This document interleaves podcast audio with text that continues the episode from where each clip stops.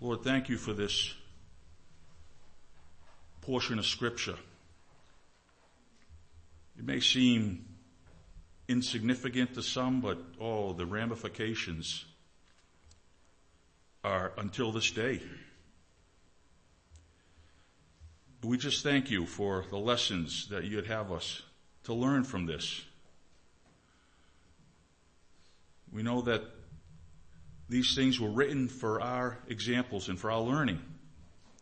And help us to glean from thy holy word what our brother might bring out today. By thy Spirit, O oh God, would you anoint him in such a powerful way? Lord, that we would feel the pillars of this room shake. That your Spirit, O oh God, would be unleashed. Help us, Lord, to not come here with a familiar spirit like, oh, we're just going to church. Let's get this hour over with. It. Lord, please meet. There are some in here today with, with carrying burdens and trials that are probably too sensitive to pray out loud. But meet with thy people, O God. Meet with us in such a way. We need you, Lord.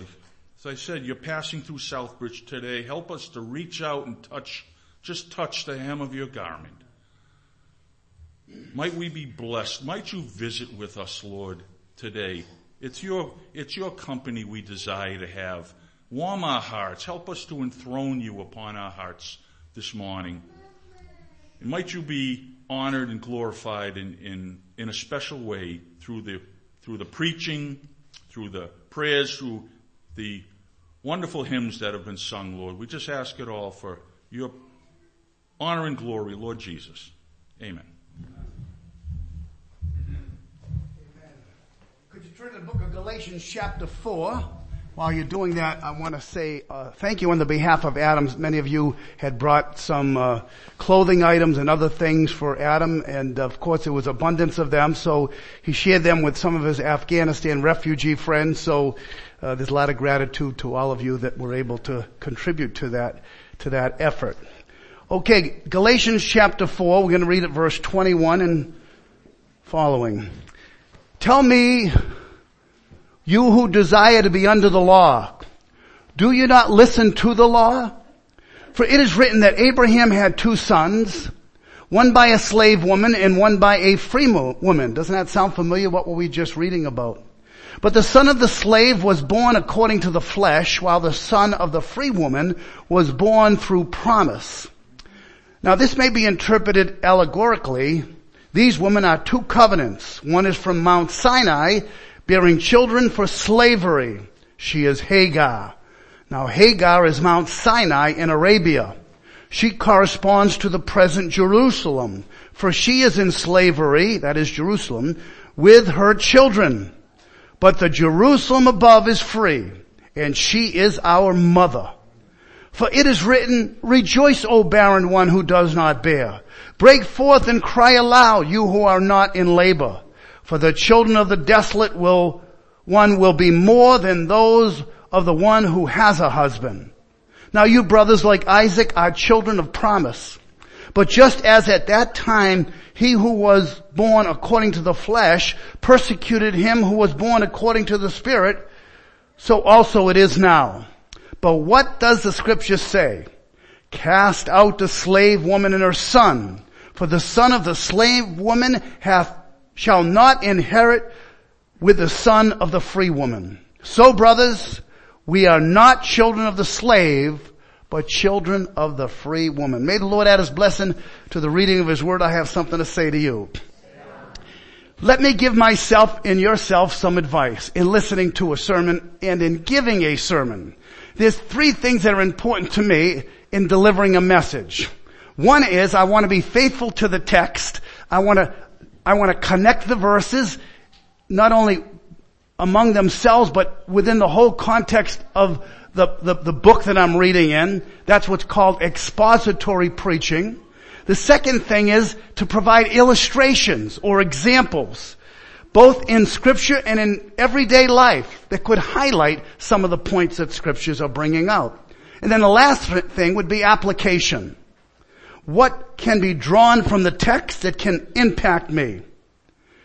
These are the three things that a preacher should aim for, and all of you brothers that will be up here, uh, or have been up here, or will be up here, think about these three things. Expository preaching of the word, illustrations to highlight the portions of the word and then application, how we put it into effect in our life. And I hope I can hit those points and I hope that you can go away saying, he preached expositorily, he gave illustrations, and he gave us application. That's a big burden and that's a big task. So for you and for me, so may the Lord bless His word to you and me as well as we go through the scriptures here. Verse 21, tell me you who desire to be under the law. Do you not listen to the law? So there obviously was an element of people in Galatia who had a strong conviction that they wanted to go under the law. They wanted to become Judaized. They wanted to become Jewish, if you will, and observe all of the commands and all of the ordinances that had been given from Mount Sinai and following. Paul is saying to them, do you hear what the law says? Do you get it?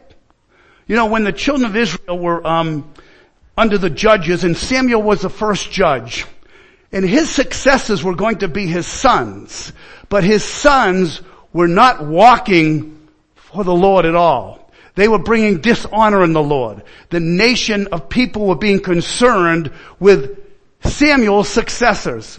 Those two boys were very, very unseemly candidates for becoming judges or leaders in the family of Israel. So what is, what does Samuel do? Samuel goes to the Lord and pleads with him, with him, Lord, what am I gonna do? They want to have a king so that they can be like the nations. He says, listen to them, but protest solemnly.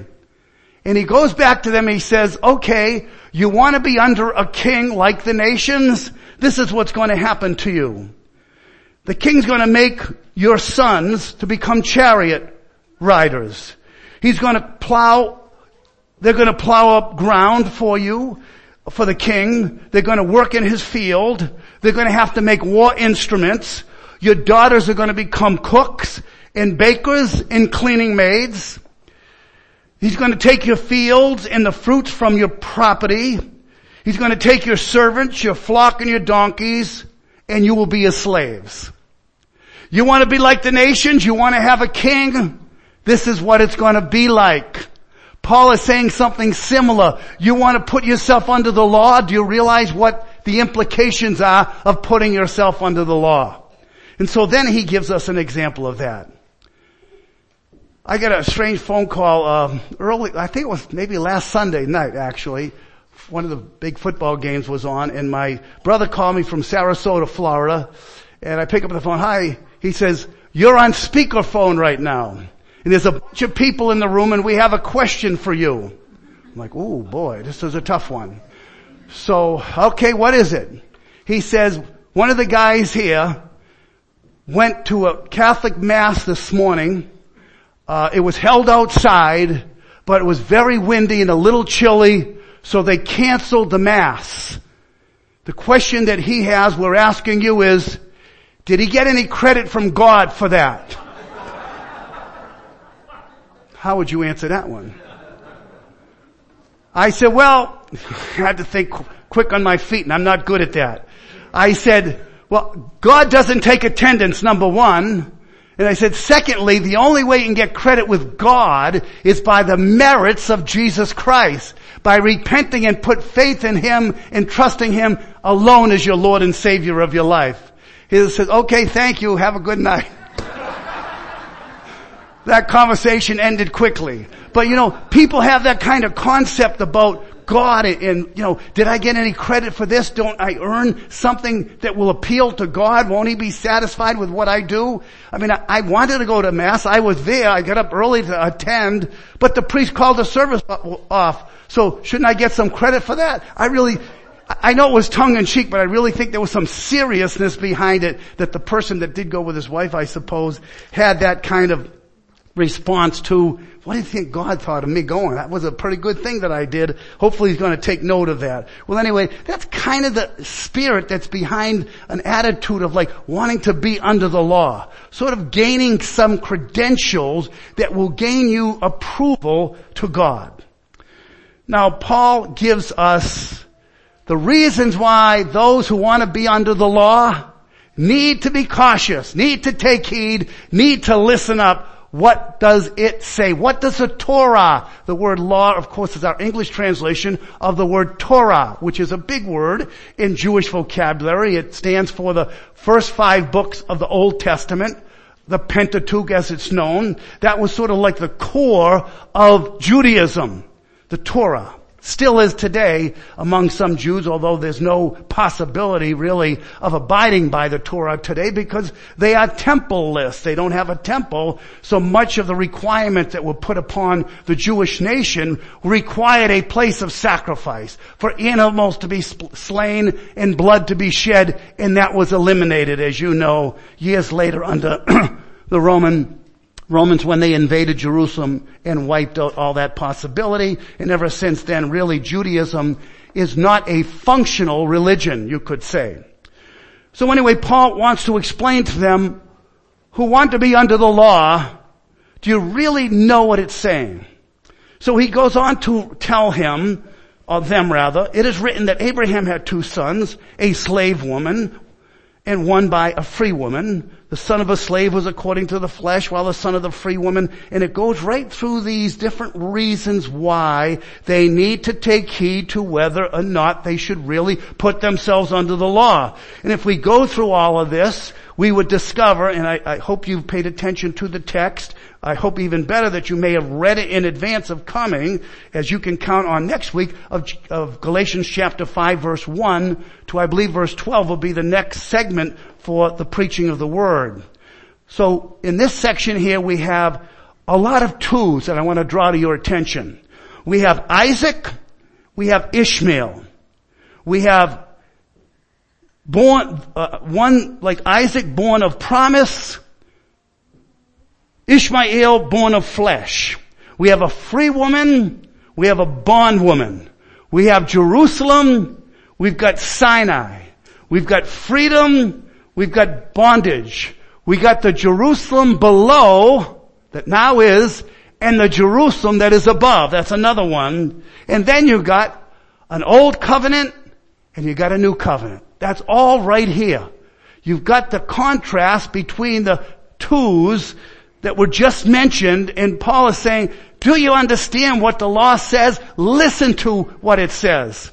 And under inspiration, he gives an understanding about how one interprets the Old Testament.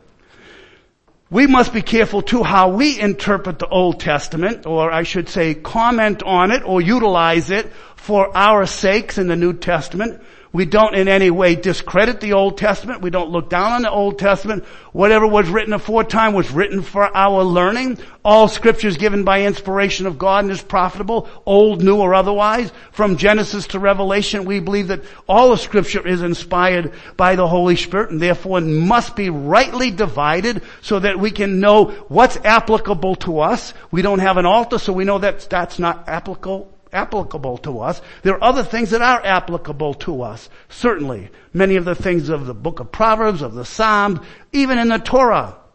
Undoubtedly. But there are things that were just passing, transient. We're now advanced beyond that. So, let's look at these a little bit uh, more carefully.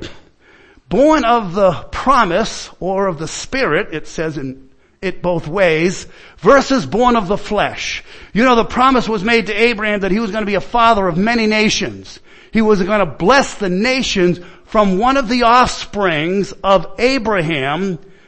And therefore Abraham's expectation was, since that promise was given to him, that he, with his wife, Sarah, legitimately together, even though they were aged, God promises that you're going to have an offspring that's going to be a blessing. Well, he waited and waited and waited and they both knew about this promise and then, as our brother was reading before, it was suggested to Abraham by his wife Sarah because they were childless to go into Hagar and through her let her be the surrogate mother for a child for us. And of course that was a mistake on Abraham's part to have listened to that suggestion by Sarah. But he does, and we know nothing but trouble comes as a result of it. And it's not a put down on you ladies when you give your husband some advice. I'm not saying to discount that brothers. That's not the point here. It's Abraham was not listening to the Lord. He was promising them that they would have a child. And yet she came up with a suggestion. Abraham erred, just like Abraham, Adam did listening to Eve. It's sort of almost a, a reflection of the same sort of thought here. So we have born of the flesh versus born of the spirit. Ishmael is one that's born after the flesh naturally. The reason why Isaac is classified as being a child of promise, we already discussed that, but also a child of the spirit was because it was a supernatural not like a virgin birth, but a supernatural event that would take place that a woman 90 years old from a man that was almost 100 years old, that there would be a conception in the womb that they would have a child. That had to be a miracle. But that was the promise of God. All the promises of God in Christ are yea and in Him amen to the glory of God.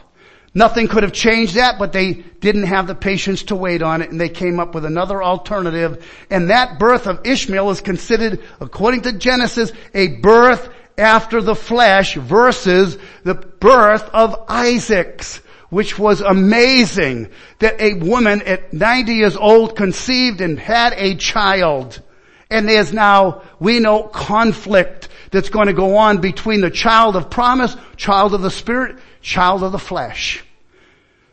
If you have children in your, your home, your house, one saved and one isn't, or some are saved and some aren't, there's going to be some friction there. That's to be expected. The spiritual man discerns all things, but they that are in the natural, that are in the flesh, they're not going to understand these things. Two are going to be against three and three against two, Jesus said, in a household. Because there are going to be some that may be born of the Spirit and some that may only be born of the flesh. And therefore there's going to be that friction and that clashing. And that of course happens in, in uh, our, the history of the book of Genesis. So born of the Spirit, what does Paul mean here? About the, how does that apply to the Galatians? Remember he said in chapter 3 in verse 2, did you receive the Spirit by the works of the law or by the hearing of faith? Are you so foolish? Having begun in the spirit, are you now made perfect through the flesh? How would they be perfected through the flesh? Those that wanted to put themselves under the law thought that, thought that if they could somehow abide by some of the Judaistic practices, that that would sort of purify them or perfect them or improve their religious status. Paul is saying absolutely not. In verse 14 he says the blessing of Abraham might come on the Gentiles through Jesus Christ that we might receive what? The promise of the Spirit through faith in Christ Jesus. We are the true children of Abraham who have exercised faith in Christ Jesus the natural seed, they are discounted. Ishmael is not classified as in the spiritual lineage of the family of God that Abraham had the promise about. Now, in this contrast, as I've mentioned all the difference to, differences, the free woman, the bondwoman, Jerusalem, Sinai, freedom, bondage, Jerusalem above, Jerusalem below, the two covenants, the, the birth of, a, of the promised child versus the one of the flesh, Isaac and Ishmael, all of these twos obviously is bringing out a strict contrast between the ones in the, in Galatia that want to be under the law versus those that may, maybe in Galatia, but the majority it appears were the ones that wanted to be under the law. There may have been some that really understood the gospel and would not go in that direction. And I think Paul is trying to unify them in that way. We, we mentioned last week in chapter 4 verse 19, Paul says about them of whom, talking about the Galatians, of whom I travail in birth again until Christ be formed in you. Paul is speaking as if he's a surrogate mother himself, bearing them in hopes that there would be maturity in growth. And then in chapter four, who is he hoping to surrogate these children for? So when they, they're fully developed, he's going to be able to present them to the mother, the true mother of freedom, the mother that is from above the Jerusalem. That they're heavenly minded, that their, their occupation is with the things above, not on the things that are below that they would switch their allegiance from one mountain to another mountain as it were, from Hagar to Sarah. This is vital. Freedom versus bondage. You have not received the spirit of bondage, it says in Romans 8:15, but you have received the spirit of liberty, whereby we cry, there it is again, Abba Father. Those that don't have the Spirit can't rightfully call God their Father. That's, there, there's no instinctive response to God. And if you can think of your pre-converted days, maybe you were a praying person, you'd have to ask yourself that. Did I used to pray? I did. My prayers were stale. They were hollow. They were regimented. They were regular, you so ob- obligatory. And there was no sensation. There was no engaging really in God himself out of communion, but still trying to keep sort of a, a law allegiance towards him. I said my prayers tonight. I said the Our Father. I said this or I said that or I said something before I went to bed that sort of, sort of can pacify my, my conscience. You see, our service should be motivated by love a love relationship with God and not a coercion by law rules. In the chapter, uh, uh, earlier in the chapter, he's talking about you have received the spirit that cries Abba Father. And that's what really is the motivator for us to live the way we live is because we're, we're brought into the family. I have a, uh, my first cousin adopted a child from overseas, her and her husband. This is back 30 something years ago. They paid $30,000. No, no, yeah, I think it was $30,000 to purchase a child for adoption. But think of the price that the Lord had to pay to adopt us into His family. What can wash away our sins? Nothing but the blood of Jesus. God so loved the world, He gave His only begotten Son, that whoever believes in Him should not perish but have everlasting life what amazingness there is in this gospel message that we who were strangers to grace and to God, alienated from the life of God by the ignorance that were, what was in us. We were far off. We weren't part of the commonwealth of Israel or the promises made to Israel, but God grafts us in into His family. We are now adopted and our lifestyle is been altered towards God. We probably weren't atheists before we were born again, likely. But you must admit there has been a radical change since your conversion. You have a personal relationship with Jesus. And that's, I think, the background of this portion of scripture. The relational aspect to our belonging to God and how that functions. Jerusalem in Sinai. Hagar corresponds. Now we, we might not have made this connection. Just like Nicodemus didn't make the connection when Jesus said, are you a master in Israel? A teacher in Israel? And don't you understand what things? About being born again?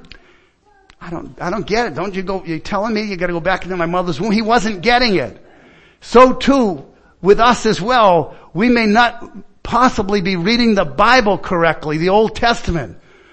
And that would have been the case here with the Galatians. Don't you hear what the law says? Don't you realize what the Torah is saying? Don't you know about Hagar and her birthing Ishmael versus Isaac coming from Sarah and what these speak of? You know, there's an attraction to go to Sinai because Sinai has all the rules. Thou shalt do this, thou shalt not do that, etc. It's very understandable why we would think naturally that's what we must do to gain acceptance and have salvation from God in a justifiable way. Like the hymn writer put it, put it this way, indignant justice stood in view To Sinai's fiery mount I flew, but justice cried with frowning face, saying, this mountain is no hiding place. That mountain was a mountain that was to be feared. When God came down, He came down in a fiery way with smoke, and there's a, pic, a picture, so to speak, of the mountain. And Paul saying to the Galatians, who's your mother? Is it Sinai or is it the Jerusalem that is from above? Which is our mother. Your mother, our mother. Eh, what, what an expression to describe Jerusalem above as our mother. Why is that? It says in James 1.18, of his own will begat he us by the word of truth that we might be a kind of first fruits of his creatures. So the word of God birthed us. How did that happen? Born of the Spirit with life from above. You have the new birth. It's another kind of birth. There's one that's a birth from below. There's another birth that's a birth from above. We have received the Spirit that comes from above and our communion with God is a communion that is heavenly. It tells us in Philippians 3.20, our citizenship is in heaven. That Greek word for citizenship is our word politics. Our politics are in heaven.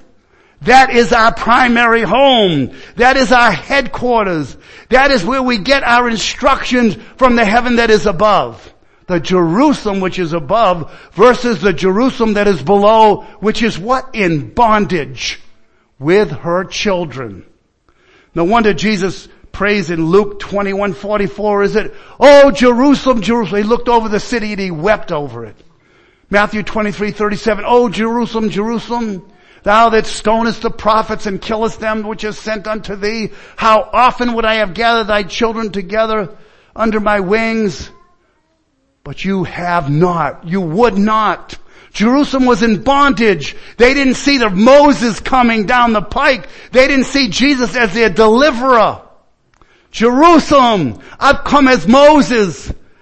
I have proven to you by signs and wonders and mighty deeds by the words from my lips, but you've rejected me. Moses, they didn't.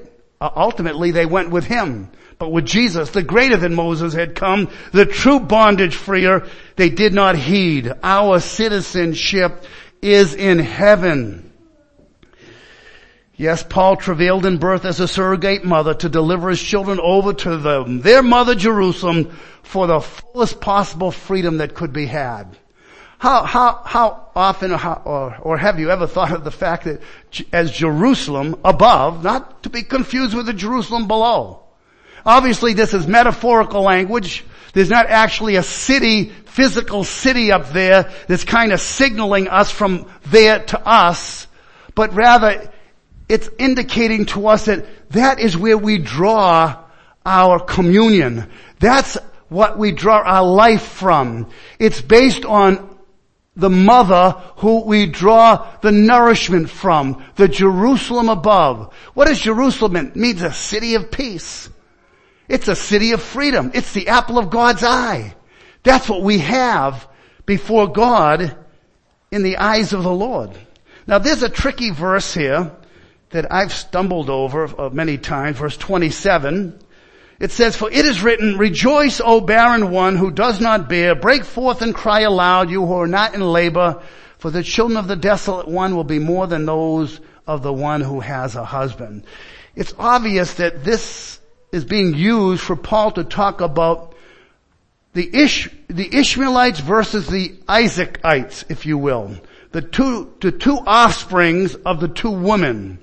And I don't have the time to go into the details. I'd like to read for you a commentary on that, and I will just summarize by saying that the that verse is taken from Isaiah 54 in verse 1 where Paul is talking about Israel that was desolate for the time, without a husband as it were. They were dry, there was no fruit of the womb going on among them, they were exiled, they were out of the country, but then they return and there's a flourishing. And Paul's using this language to say, that's that's the new birth. That's the freedom. That's the liberty that God has brought us into so that we can experience the things that are from above and not the things that are from below. So, I didn't mention, and I think this is probably one of the most important contrasts, comparison and contrast would be the two covenants. He mentions that, that these are the two covenants, one from Mount Sinai, and then the other one, which is from the Jerusalem that is from above, or we could say there was a, a law living covenant, and there was a spirit living covenant. Ones that want to go back to Sinai, even a mount that could not be touched, even if a beast tried to get through, it would be, it would be killed immediately. None could hear the voice of God and not tremble. Fire and smoke and thunder shook the earth. It wasn't a very easy environment to withstand. And yet people still think the Ten Commandments are the way to go. The law was our schoolmaster to bring us unto Christ. It's not graduation point right there. That's only a, a school that's saying, go next door. Go to a higher level. We're not the final stop. The law was pointing you ahead. The, Christ is the end, the goal, the telos of the law. The law was saying, not me, him, not I, Christ. The law living person is one who's in bondage. And that bondage is a bondage that comes from without. But a spirit living person has a life of liberty that springs from within. Out of their inmost part shall flow rivers of living water. That's the reality of a, of a true believer. It's a heart believing. It's not a flesh following. In one under the law, it's self-control. One under spirit is spirit controlled. Under the law is coercion. Under the spirit there's conviction. Under the law there's compunction. Under the spirit there is communion. Under the law it's a grudge. Under the spirit it's a pleasure. Under the law it's religion. In the spirit or under the spirit it's a relationship. Under the law, it's obligation. In Christianity, and I can, I can probably put it that way, the law, under the law would be Judaism, under the Spirit would be Christianity. Under Judaism, those that want to go back to the law, that's obligation. For those that have been set free, have entered into the relationship with the living God that are able to call God Father. That is the most intimate expression that can be spoken on our lips. Abba, Daddy, Father. We have in both testaments a reference to loving your neighbor. In the Old Testament, they were expected to do that. They were required to do that. That's kind of the difference in a way. One is required, the other one is expected. If you're born again, there's certain things that are going to mark you out. It's just the evidence that you've been born again. Paul says, I don't have to say anything about you Thessalonians. Your faith is spread abroad everywhere and from you sounds out the word of the Lord. So when you get converted, a smile comes on your face. A cheer fills your heart. A joy that didn't have before comes out of you. That's the miracle of the new birth. Love your neighbor, yes. In the new covenant, it takes on a much richer and deeper meaning than under the old covenant economy. Could we get up a, the next slide on this? Oh, there, there it is. Thank you. oh, they're ahead of me, or trying to get me to finish, maybe. Uh, Jeremiah 31, 31. I know you all know this, I hope. Behold, the days are coming. Of course, this is futuristic. Talking about our current era. The days are coming, declares the Lord, when I will make a new covenant with the house of Israel and the house of Judah.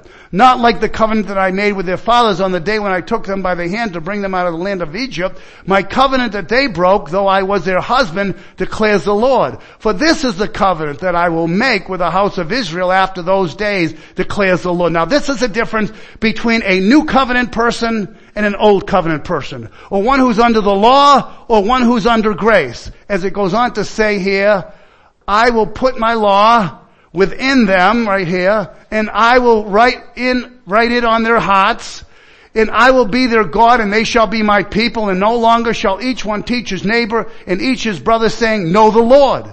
For they shall all know me. How? By the miracle of the new birth.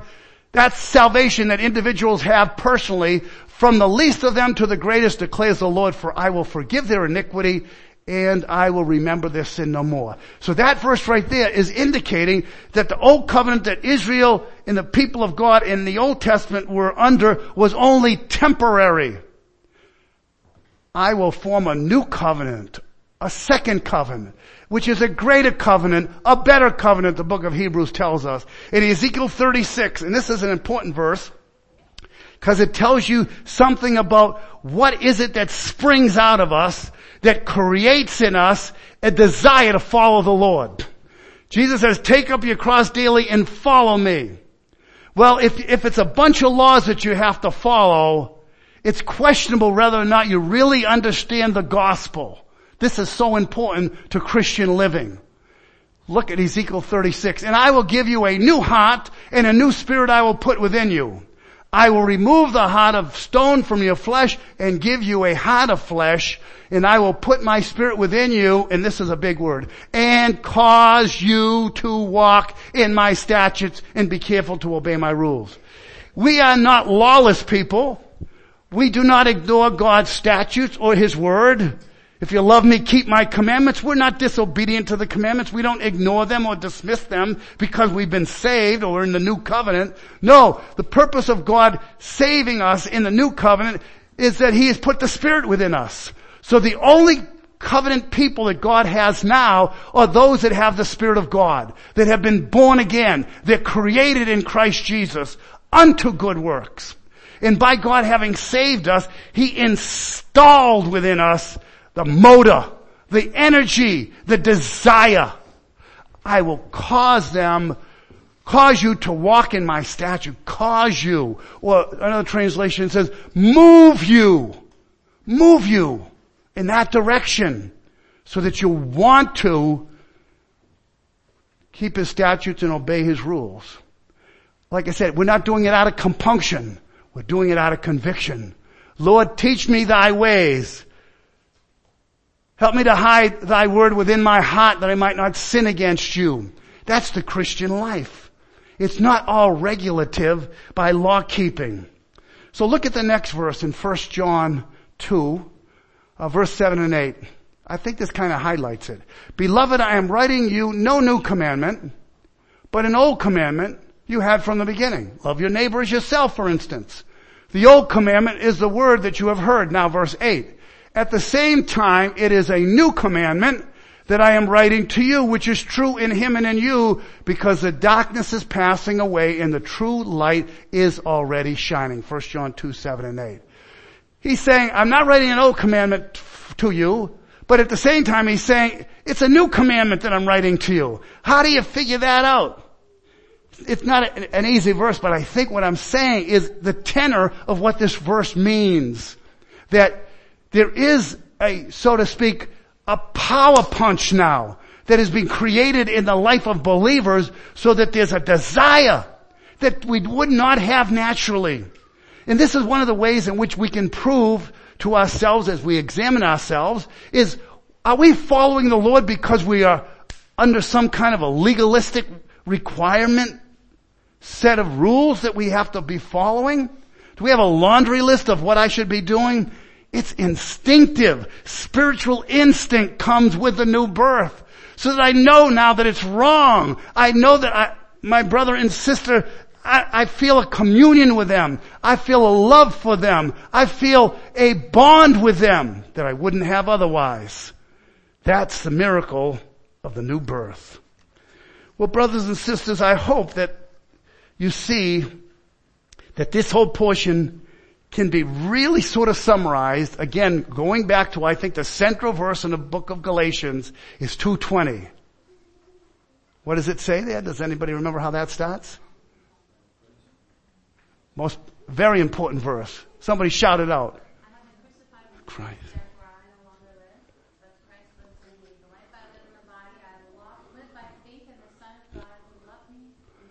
Yes, I live by faith.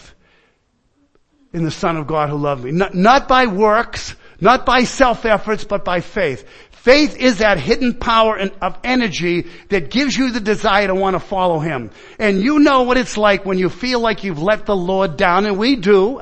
I do, I'm sure, every day, and that, there's that sense of like, mm, conviction and guilt that comes upon you. Because you know better.